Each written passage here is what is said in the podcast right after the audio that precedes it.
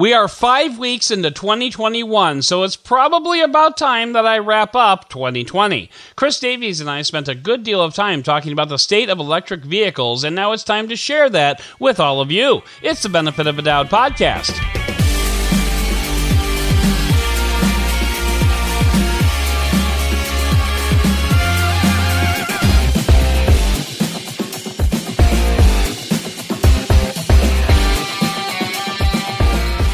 Hello and welcome to the Benefit of a Doud podcast. I'm your host, Adam Doud, and this week we're capping off our State of series of interviews with electric vehicles. I spoke with Chris Davies from SlashGear back in September, and it's been review after review since then, so now we're going to get caught up. Is this the end of a series? I don't know, but Kind of looks like it. Plus, we've got a Tech Yeah segment featuring a set of earbuds from TCL. I'm unboxing them on YouTube this week, too. And is that weird? Probably. But weird is how we roll here on the Benefit of a Doud podcast. And we're going to get to all of that. But first, we have to dive into the news of the week.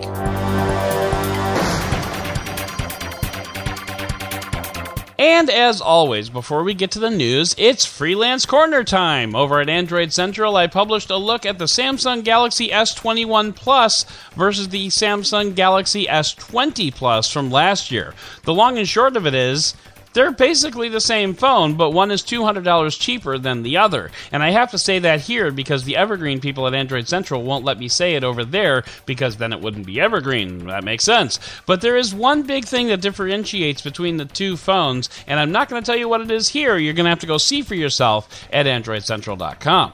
Plus, over at Digital Trends, I reviewed the Logitech Circle View doorbell camera, which is Logitech's first offering in the doorbell space. The twist here is that Logitech's doorbell only works with Apple. Android users need not apply. I mean, it's fine if that's how Logitech wants to roll, but maybe I'm just a little too picky. Over at Lifewire, I had a couple of lists this week, the most notable being the best MP3 players for runners. If you ever run, you know, on purpose, you know, go give it a look.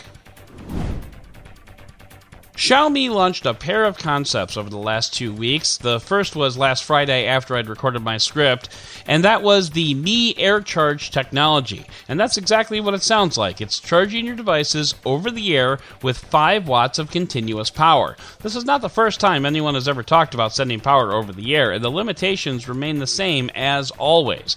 First, the technology has to be integrated into consumer devices, which is not yet and probably won't be for quite some time. Second, you need an air charging unit somewhere in the room, and it's currently about the size of a medium sized ottoman, so it's not exactly svelte. Third, it's only 5 watts of power, which is the same that old wireless charging pads put out before we all decided that that was way too slow. And finally, how much power will the charging station use to put out that 5 watts of wireless charging? That is a very big unanswered question. Wireless charging pads are already not the most efficient, and that power only has to travel over a few centimeters. Lobbing a charge across the room like Zeus's nerdy cousin seems like it would require even more power to charge over long distances, and I just have to wonder at the long term viability of that. I have no doubt that we'll get there someday. I just don't think that that day is anywhere soon, regardless of what Xiaomi says.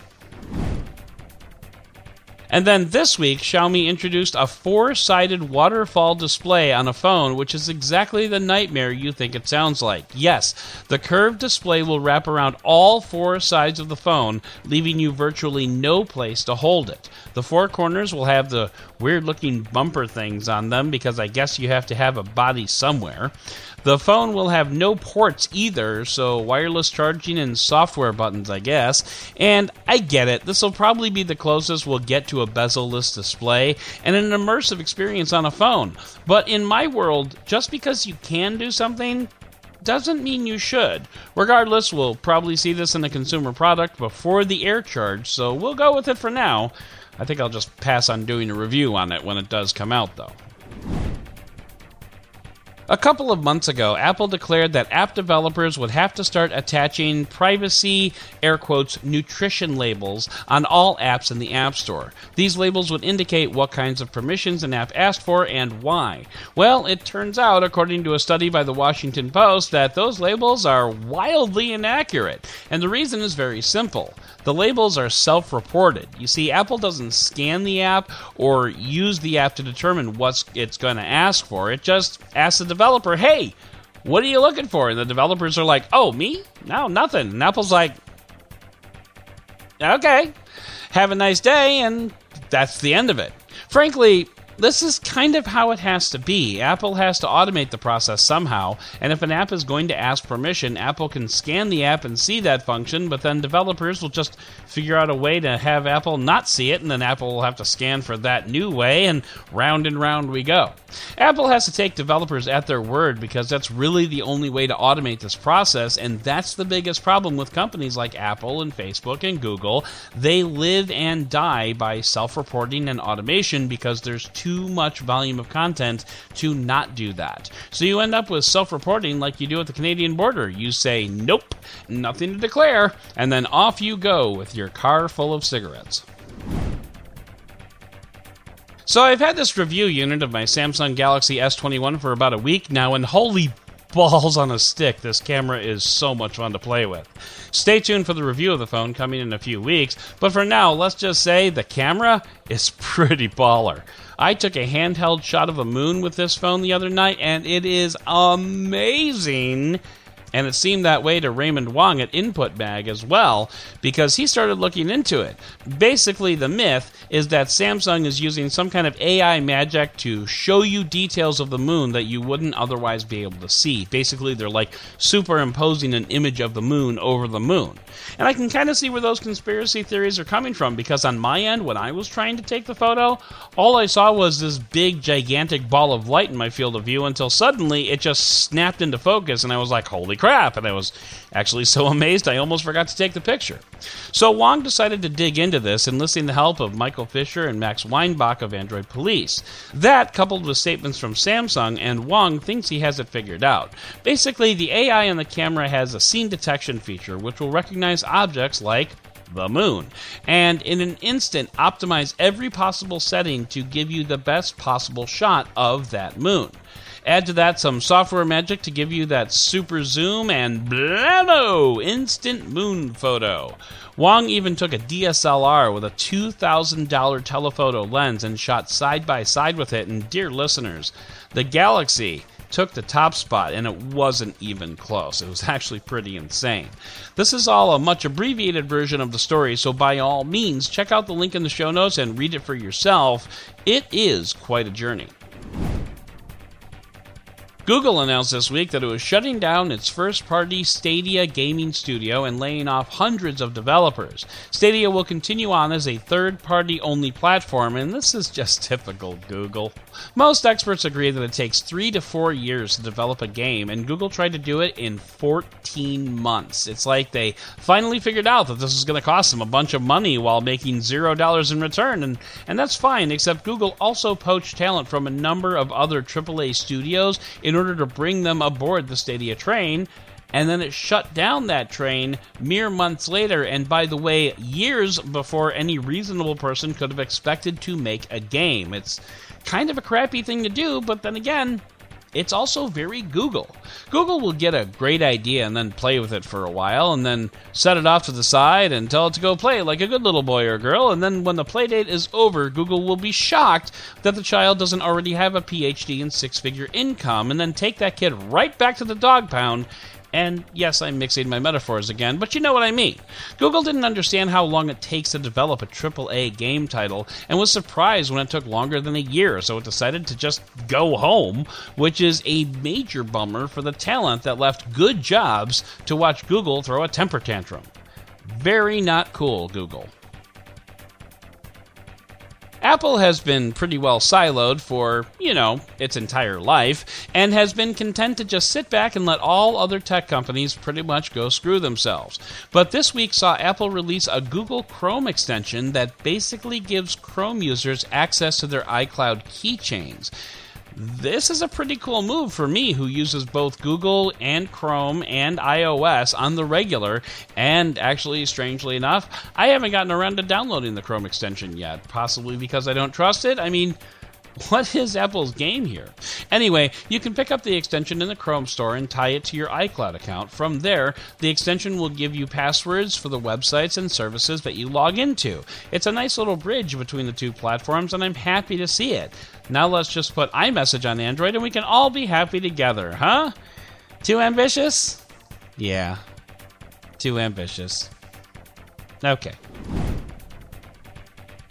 Amazon unveiled plans for its Arlington County, Virginia headquarters this week, and it's called the Helix. It's a spiral shaped building that extends into the sky and is covered in trees and green spaces. It's been called beautiful and eye catching, but I gotta say, I'm not alone here. To me, it kind of looks like a giant poop emoji covered in trees. That's right, I said it. Amazon executives are to be living in a poop emoji in Virginia. And by the way, I'm not the only one who said it. In fact, 20 minutes after I said it on Twitter, The Verge published a story with the headline that it's a glass poop emoji covered in trees. Now, I'm not to say that The Verge stole my idea. Indeed, it was a pretty fast turnaround from when I said that to when they said it. And I think it was a genuine case of great minds thinking alike because, come on, people. It, it, looks like a giant poop in the middle of downtown, and it's hilarious. And I can't wait till it's built so I can travel there and take photos of it and mock it relentlessly because it's a giant poop emoji in the middle of downtown. And I left out the best part. This new headquarters is going to cost 2.5 billion with a B dollars to build and that is just amazing. To think that so much time and so much money will go into such a ridiculous idea it's just delightful. And I mean, if they wanted to save that 2.5 billion and kick me some, I'd happily accept it. It could even be my job to send them a daily poop emoji to remind them of how close they came to building a giant poop emoji. I'd be great at it and I could even do this job from home. I wouldn't even have to come into the poop-shaped office to do it. And speaking of Amazon, Jeff Bezos told investors this week that he was stepping down as CEO of Amazon later this year. And just what? That's right, Jeff Bezos will no longer be the face of the company he founded. He'll be replaced by Andy Jazzhands. I'm sorry, I'm sorry, I'm sorry. He will be replaced by Andy Jazzhands. I'm sorry, I'm sorry. He will be replaced by Andy Jazzhands. I'm, I'm sorry. Okay. He will be replaced by Andy Jassy. And can I just say, Jazz Queen? And if you think I'm done with these jokes, you are clearly a new listener to the show, and welcome. Pull up a chair and enjoy the ride.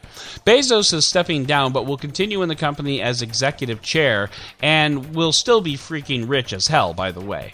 But Bezos wants to spend more time on his other projects like Blue Origin and the Washington Post, and that makes sense. Basically, Amazon is a gigantic ship that's just going to keep on plowing through everything that comes up against it. So there's very little harm in just turning over the reins to someone else. I mean, what are they going to do? Build a giant poop emoji in the middle of a downtown somewhere? Oh. Well, in the meantime, maybe we'll get more competition in the space sector, which would be a great time. In the meantime, Jacido Domingo can keep the Amazon train a rolling. The world's first 3D printed home is officially for sale in upstate New York. It's listed at a price of $300,000 for a three bedroom, two bath. So, if you were wondering if 3D printing was going to produce cheaper houses, the answer is not so far. But the concept is still kind of cool. Basically, take a 3D cement printer the size of a Buick, put it on a gantry, and it zips all around and lays down the foundation and the walls of the house. On the outside, you can see the layering of the concrete, which is neat from a nerdy perspective. The listing advertises that you can be a part of history by buying the first printed house for sale, which is nice and all but hardly a reason to drop 300 grand, though in that neighborhood the average price of a house is closer to 500, so maybe it is a good deal. What I don't understand is how a 3D printer lays down pipe and electricity through the wall because that's usually where that stuff goes. Also, the roof is still made of wood and shingles, which seems I don't know, anticlimactic? Like, shouldn't the whole thing be printed? If you still have to get union contractors in there to build stuff, I'm not sure how cheap this will ever be. But anyway, it seems that the 3D house printing revolution has started, so at the very least, it'll be interesting to see where this ride takes us. Huawei has famously been cut off from the Google teat for, what is it, two years at this point? But the company said Ain't no thing. We got our own operating system called Harmony OS, and it's the shiz. But here's the thing Ars Technica took a deep dive into the operating system and they published their results, and that's not why I'm reporting this story. I'm reporting this story because, as I've said in the past, Huawei is shady AF as a company, and this story did nothing to convince me otherwise because Ron Amadeo at Ars outlined the process he had to take just to get access to the beta SDK of Harmony OS 2.0, and I'm going to read this whole quote from Ars. Quote, Huawei requires you to go to Huawei.com, make an account, and then sign up to be a developer by passing air quotes identity verification. This means sending Huawei your name, address, email address, phone number, and pictures of your ID which is a driver's license or a passport, and a photo of your credit card. You must then wait one to two business days while someone at Huawei manually reviews your application. Huawei helpfully knows that it will not charge your credit card. So, yikes! Amadeo points out the laborious steps that you have to take to get to the SDKs for Google and Apple, and it's just a chore. I mean, for Google's, now stay with me here through this long explanation. You have to go to google.com and in the search bar type Android SDK and click on the first link. That's it. That's the process. Apple is a little bit more strict since they require you to use a MacBook to the absolute surprise of no one. So to say that Huawei is a little militant about the process is saying that like Fort Knox has a couple of guards of the vault. So why is Huawei so secretive about its operating system? Well, basically because it's a fork of Android with very little changed about it, like at all. Like basically nothing has changed except that it's Android 10 instead of Android 11. Whoa! Well played, Huawei. We'll never suspect a thing. You got us fooled. Hey. And finally, SpaceX's Starlink project has a little over 10,000 users getting Internet from space! The service, which launched in beta just three months ago, costs $99 per month with a 499 due upfront for the satellite dish and the Wi Fi router in the startup kit. Starlink reported that a majority of users are receiving around 100 megabits per second down and 20 up, which is a very respectable speed. Latency is in the sub 31 seconds neighborhood, which is also very respectable. SpaceX has over 1,000 satellites in orbit at present and hopes to have over 11,000 when all is said and done, somewhere around 2024 2025. Still, for the price, that's a little steep, but for the folks out in the middle of nowhere, that seems very well worth it. I'm not in the middle of nowhere, so I'm going to stick with my provider, but if you are, that might be worth it.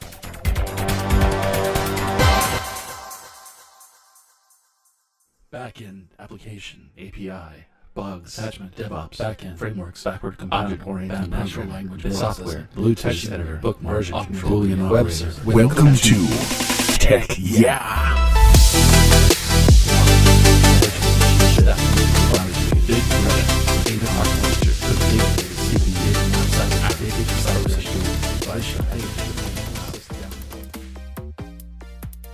This week on Tech Yeah, I want to chat about my friends from TCL. TCL sent over the TCL Move Audio S150 earbuds for me to check out, and I've been using them as my daily headphones for a few weeks now.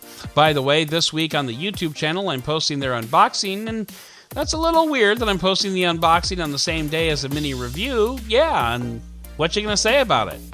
Uh huh. Thought so. Anyway, these earbuds are tiny little guys that come with a small white case, and when I say is tiny, I mean tiny. The case itself is only 5 centimeters square. Inside, you'll find two earbuds that definitely don't look like a popular competitor that will remain nameless. The buds stick in the case magnetically, and when you take them out and put them back in, they always snap right where they're supposed to go, which is just fun. The buds themselves hold a charge of an advertised three and a half hours of playback, and the case holds enough charge for around 20 hours, and that's consistent with my testing, but I admit I never had a three and a half hour listening session. Regardless, they're not the longest lasting earbuds in the world, but I've definitely had worse. The case, by the way, charges with USB C, which is a must in 2021, frankly. The earbuds are touch sensitive, which means you can control calls, music track skipping, and your digital assistant with a series of taps on one earbud or the other.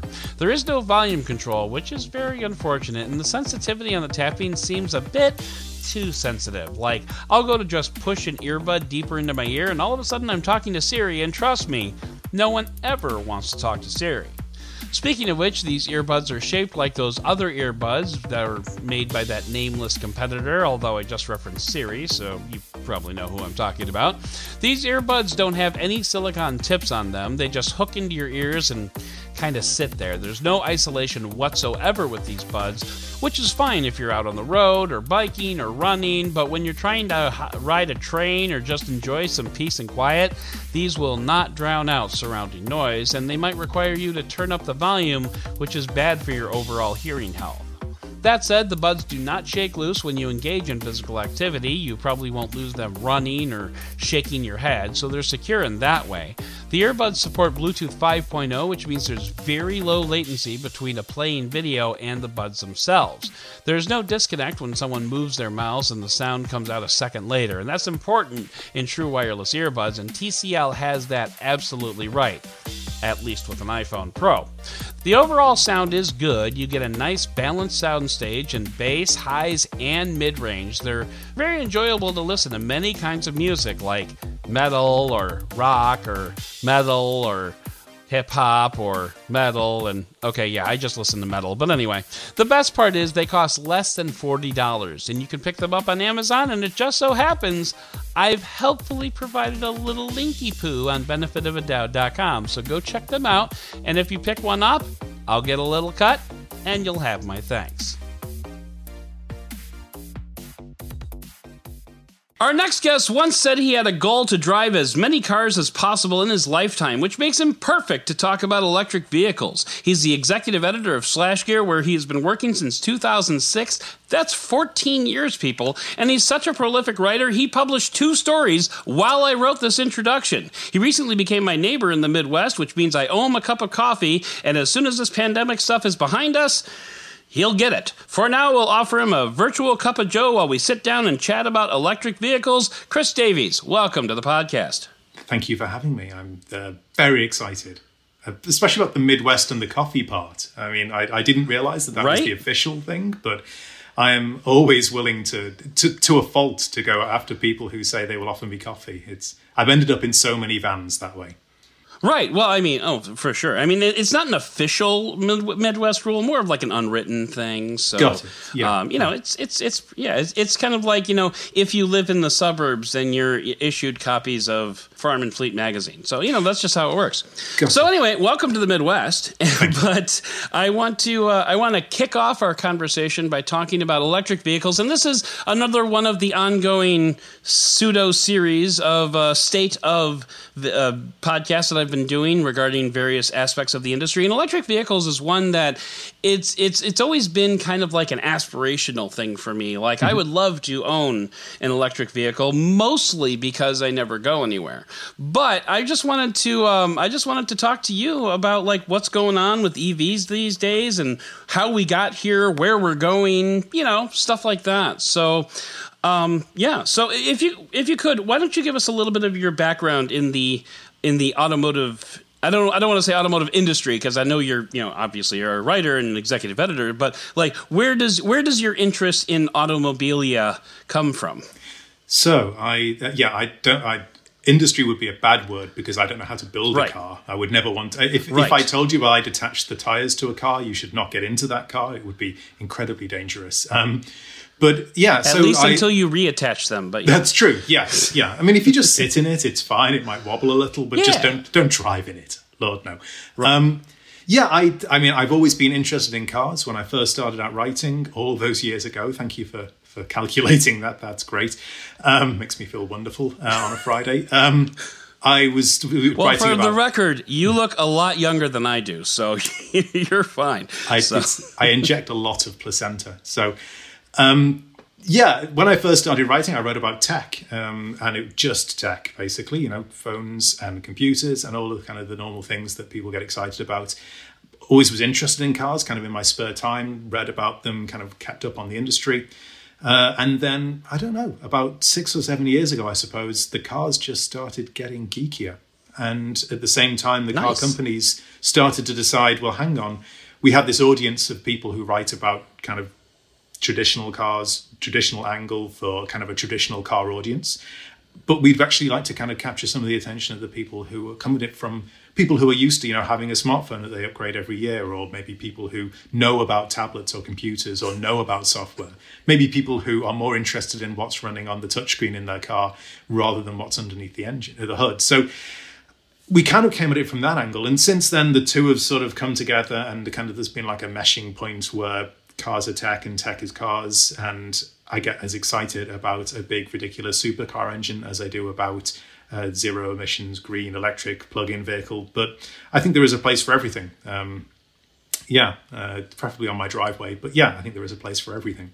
And you know, I can I could definitely relate to that. Last year in 2019, I attended the Chicago Auto Show on behalf of Board at Work, and I didn't really have an assignment. I just kind of wanted to go and see what was going on there, and it was really easy to like nerd out over like all the tech that was just packed into cars these days. Like, forget wheels, forget engines. Like that's that that stuff's all fine, but like, holy crap, that's like a, a, a touch screen that's like the size of a football field in the in the middle of this car.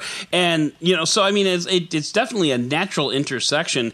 And I bet you know to speak to your point, I bet if car manufacturers could talk to the same people that upgrade their phones every year, if we can get them to upgrade their cars every year, holy crap, we're going to be rolling in it. That'd be amazing. I don't think so, but. um so thank uh, you know thank you for the for the background as to like how you got into this. And it's it's really fascinating especially when you get into electric cars because I think there's a kind of like a kind of like a, a nerd intersection there where you you know where you're not only talking about like you know you're not only talking about horsepower but now you're talking about like all the tech that can get packed into a car which is which is really interesting you know as far as like and it, seems like more so with EVs than like with even regular cars that have like a ton of stuff packed into them these days as well. So um so I wanted to I wanted to talk I wanted to ask you just a few questions about like how we've gotten here so far. Like, what are some of the biggest hurdles that the automotive industry has had to clear in order to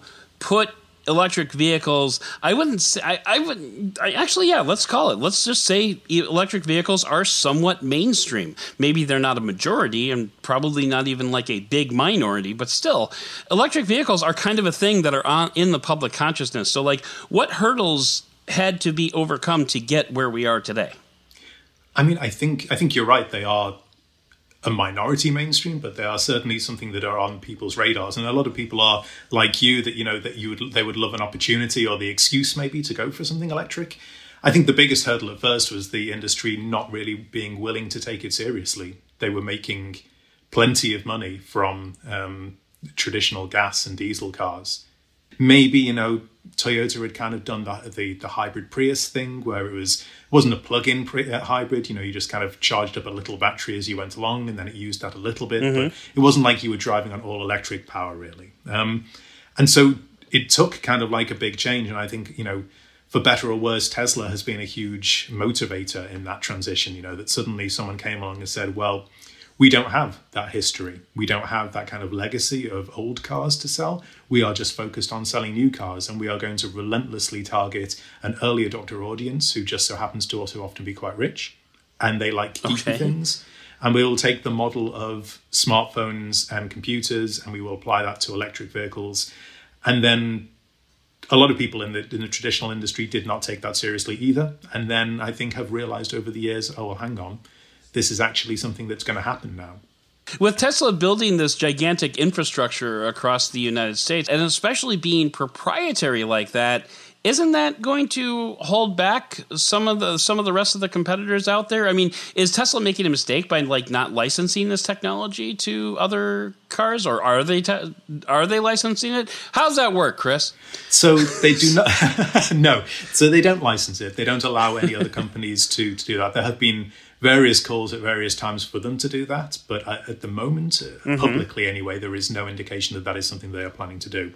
And you're right, it's an enormous okay. investment. It was a huge kind of undertaking for Tesla at the beginning, but it was very much a kind of a chicken and egg situation. And when they first launched the, well, the Roadster originally, but really the supercharger network really first kind of started becoming a thing with the original Model S. And it was this idea mm-hmm. of, well, okay, it's a chicken and egg. You know, people are not going to buy electric cars unless there is an infrastructure network there where they can charge them. And they're not going to use an infrastructure network right. unless there is an electric car that they actually want to buy. And so they decided to do both. And it's quite ironic, really, because actually, if you look at the, the actual usage statistics, over 90% of electric car charging happens either at home or at the office. You know, so people are plugging in, hmm. and it's usually when it's plugged in, like in a garage or on a driveway at home, and then maybe they drive to the office and they plug in and charge there. And the average American apparently drives around at most 35 miles a day. So mm. if you actually look at the kind of the demands for charging and you look at the demands for actual electric driving, they're not huge. And certainly they're not huge in terms of having a a cross net a cross nation charging network that people will need to use. You know, the, I'm sure there are people out there who have a Tesla who maybe have never even plugged in at a supercharger. But I think there is a huge okay. mental kind of stumbling block there where people are like, oh well, hang on, you know, you can tell them you, are only on average going to be driving 35 miles a day, and they're like, mm, but what if I need to drive 200 miles in one day? Right. What if I right. suddenly need to go from the suburbs of Chicago and I need to be in LA? And I have to use my Tesla to do it, or I have to use my electric car to do it. And the, there is this kind of like, we are used to the paradigm of a gas station. We, you know, we, we are used to this right. idea that you can yeah. go in and in about five or six minutes you can fill the tank up, and you know that you know gasoline is gasoline is gasoline. It doesn't really matter where you are in the country. You're probably going to be within a few minutes, a few miles of a gas station if you really need sure. to. Sure. And so it was a big mental stumbling block that I kind of think that, again, a lot of the traditional automakers didn't really take seriously. And there was this assumption of, well, we can leave it to kind of the private industry to to build up these electric charging networks and we will make the cars and the people will come and they will be happy and they will drive and all of these kind of mental kind of hurdles will just disappear and it kind of didn't really happen that way I'm learning so much in this podcast. I love it. Thank you so much for. I'm going to just halfway through. I'm going to say thank you very much for coming on because this is a really fun conversation. So, so now here here's where we are right now, and uh, I, I was just wondering, who is one electric vehicle company that's quietly making waves in the industry that or who's like a company to watch in the electric vehicle space that maybe maybe the public doesn't really know about yet? I think that there are there are two ways of answering that because you know i can't just give you one okay. simple answer in a name. So on the one hand i think that you have kind of the upstarts. So you have people like rivian who are based out in detroit um, and mm-hmm. they are building a they built their own electric car platform and they are building a an SUV and a pickup truck that are going to supposedly go into production maybe by the end of this year or beginning of next year and they've okay. had big investment from Ford from Amazon from a variety of other different companies they've inked a deal with Amazon to provide tens of thousands of electric custom delivery vehicles that they're going to be uh, um, providing to them over the next kind of decade so that's one mm. kind of company that's kind of up and coming.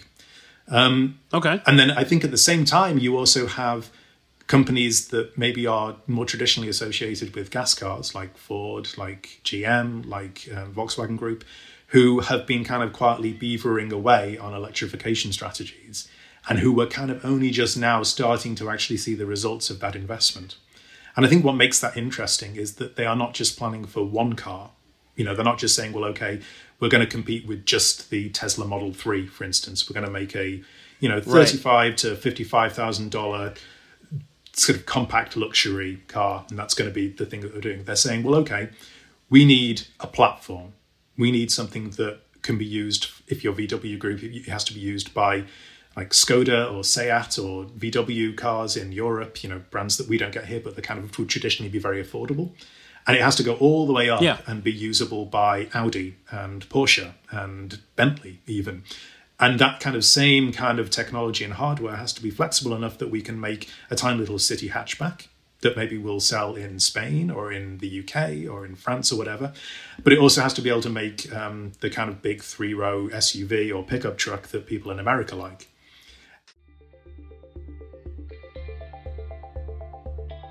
Enjoying this interview? Did you know that there are over 10 more minutes of time where we talk that ended up on the bonus version? The full interview is available to all of my patrons right now over at patreon.com slash benefit of the doubt. For as little as $2 per month, you can get in on the ground floor of this podcast and help support the show. Plus, you'll get additional benefits like access to my Discord, early podcasts, bonus live shows, and so much more. Just go to patreon.com slash benefit of the doubt. That's patreon.com slash benefit of the doubt.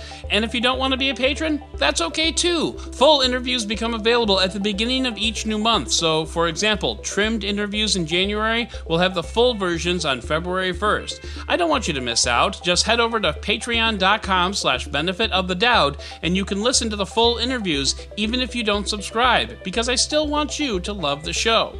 There are more great options for helping me out at benefitofadoubt.com slash support. That's benefitofadoud.com slash support. You'll get a list of all my affiliations and monetization options all wrapped up in a neat little package at benefitofadoubt.com slash support. I hope you visit, I hope you take in some full interviews, and as always, I thank you for listening. And overall, and I, I'm not sure how much of an environmental expert you are, so I, I I'm going to I'm going to hedge this question. I've by seen a saying, tree. Okay, I'm going to hedge this question by thinking that you may have like no idea, and it'll end up on the cutting room floor. So uh, that being said. Is a shift from gas powered vehicles to electric vehicles going to be the best thing for this this planet as as far as we know? I mean, I know there's a lot of there's a lot of research out there that indicates that, you know, some batteries are actually worse for the environment than a gas powered car and, you know, what's going to happen to all these batteries when we dispose of them in 8 to 12 years. So so uh, can you speak to that at all? I mean, is that is that any is that anywhere on your radar or am I just Yeah, I think I think that it, you kind of have to look at it in a an, an holistic way. Yeah, yeah. Um, you know, it's. I don't think that people getting into electric cars is on its own going to solve all of the problems. Well, Because sure. At the end of the day, you start to charge the car up, and it's like, where is that power coming from? Is that from a renewable source, or is that from you know a coal power station Right. somewhere? In which case, all you're really doing is kind of shifting the emissions from one place to Right. another. I think that definitely there is this is something that you know people are thinking about and being forced to think about you know and a lot of it does come with things like political pressure which you know varies depending on which country you're in at the moment um, as to how much of a need there is for that or a perceived need.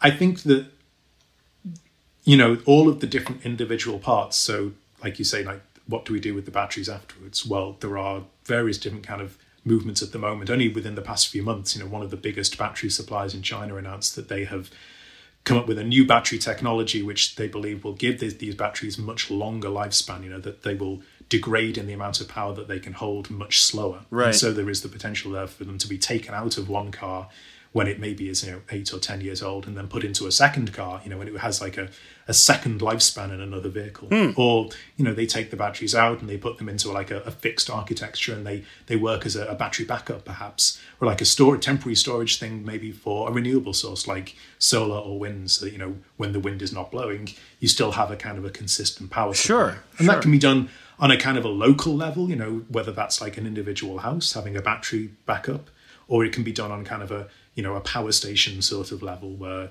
you have a huge array of these batteries all fitted together and they they act as this kind of soak for excess power when it's not needed and then give it out when it does need it and you know you don't need to generate more. So i think there are lots of sort of individual things being done to address that kind of long term how is this actually going to make the country the, the world greener rather than just more free flowing on the freeway?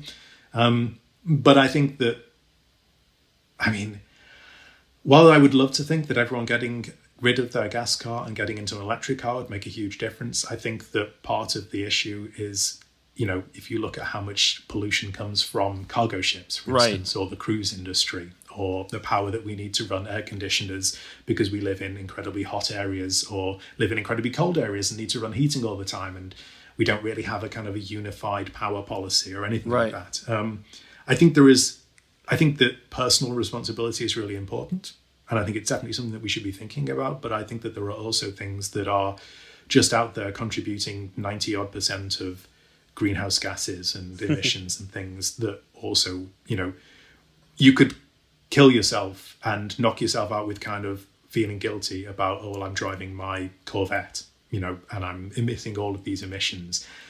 But, you know, your emissions are a drop in the ocean compared to an oil tanker, for instance, bringing gasoline around the world. I, I think that you can't really look at it as a, a single one issue thing. It's not like an individual thing, though there is an individual component to it. I think we just have to, as consumers, be more willing to ask, well, what are you doing in the bigger picture here? You know, where are you making your energy? How are you making sure that this is not destroying the world for someone else's children who I don't have? Gotcha, gotcha. So, uh, okay, so I'm I'm I'm going to start wrapping things up because you know I've, I think I've kept you about as long as I promised, so I appreciate that. Just had one kind of like one more like kind of big question for you, and um, what are some of the logistics that a, a consumer needs to know before they go out and shop for slash buy an electric vehicle? Like, what are some of the things that you know maybe maybe you know like um, like a like an FAQ? I don't want to say an FAQ, but like what are some of the things that people should be aware of before they start you know before they put themselves in the market? I think there were there were a couple of things that kind of you know make sense to have figured out before you do it, and one of them is kind of the awareness that a lot of the time, especially with the traditional automakers, the people in the dealerships, some of them aren't great. Certainly about talking about electric cars, they don't care about it, they don't know enough about it, they haven't done their research, their homework, for whatever reason. And so I'd say don't kind of be disillusioned if you go in and find someone who's just like, oh yeah, that, that one's electric, but you know, you don't want that, you know, you want this big SUV. And I think if that's the response you get, you know, you say, oh, thank you so much, Sarah, madam, and I'm going to go and talk to someone else. Right, right. So I think that unfortunately you do sometimes just have to kind of do your own homework. The Sure. better thing about that is that, you know, there is a lot more information out there. I think kind of having an understanding of how you plan on using a car is really important. And that sounds like an obvious thing. But, you know, that might just be sort of sitting down and saying, well, okay, in the past week, in the past month, how did I, how, where, where did I drive? Right. You know, how often did I drive? How often was the car parked? And where, what kind of places did I go? And maybe sort of saying, well, okay, while I'm at these places, while I go to a shopping center, for instance, or drop kids off at school, I'm going to have a look around and see, you know, is there a is there a place that I could have charged up the car and maybe just added, even if it was like slow, you know, adding a few miles on, sometimes that can really help. Yeah. You know, just every little bit sort of adds up. And there are apps out there or websites that you can go and kind of look and see where public chargers are. There's PlugShare is one of the big ones, and that shows you from all of the different networks kind of where there is a charger. And that's a really good way of kind of figuring out, well, okay, is there the infrastructure around that I can make use of? So that was one thing, and then that helps you obviously decide, well, what kind of range am I looking for? Because you know we see cars out there with everything from just over 100 miles of range up to three getting on for 400 miles of Yeah. range, and with prices that kind of vary too. So I think kind of having an, an idea of, well, okay, is this a realistic thing? Is my lifestyle suited to electrification, and is electrification suited to my lifestyle? And then thinking about really the most, the biggest priority is are you going to be able to charge it at home? Because, like I said, 90% or something of, of charging of EVs actually happens when people are at home. So that if you have a garage, fantastic. If you have a garage, do you have a, a 220, 240 outlet in there? Because that means that you can get a, a high power charger, which will maybe charge up your car in four hours rather than leaving it plugged in on like a regular outlet for Right. 24 hours or more. And so that's obviously a big kind of usability thing. And it doesn't mean that you can't get by if you only have like a regular outlet. But if you have a high powered one, a level two charger, as they call them, then that just makes life so much easier. And if you can have that installed, it might cost you, you know, a few hundred dollars to have an electrician come out and put like an outlet in, and they look a little bit like the ones that you would plug a, an appliance like a like a dryer. in right, there. right.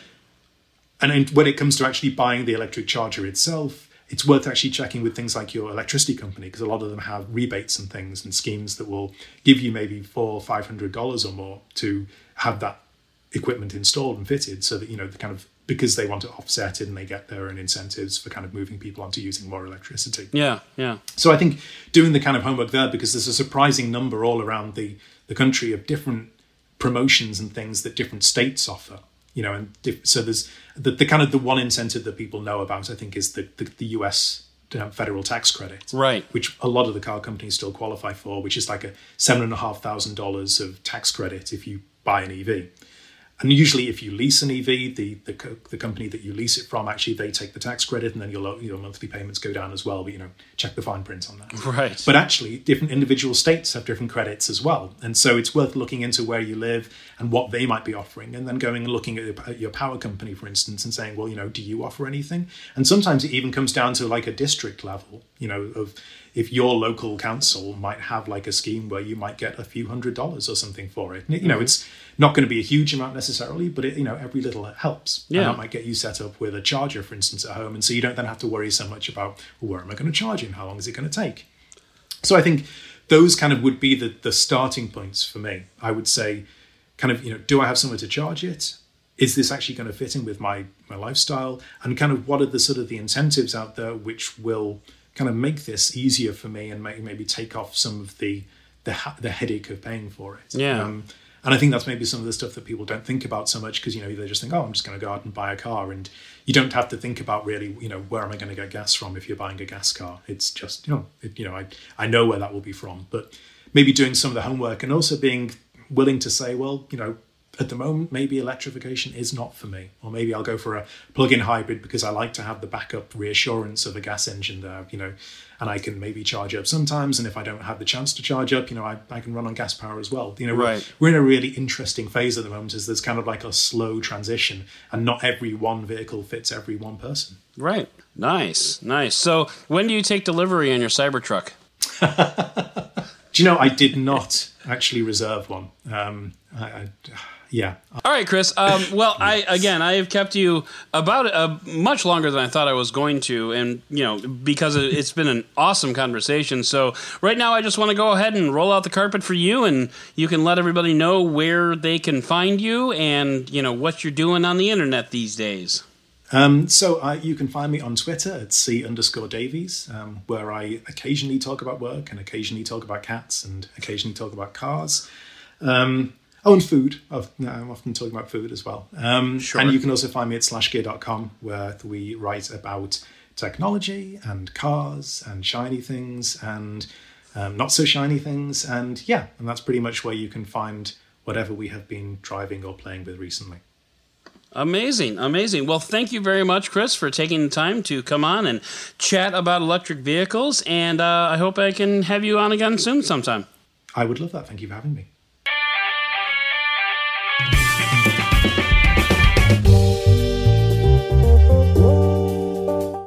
So that's going to do it for this podcast. I'd like to thank Chris Davies for coming on and chatting all about electric vehicles, not just Tesla, but, you know, mostly Tesla. I'd like to thank Cliff Thomas for all of his hard work behind the scenes, but most of all, and as always, I'd like to thank you for listening and for giving me the benefit of the doubt.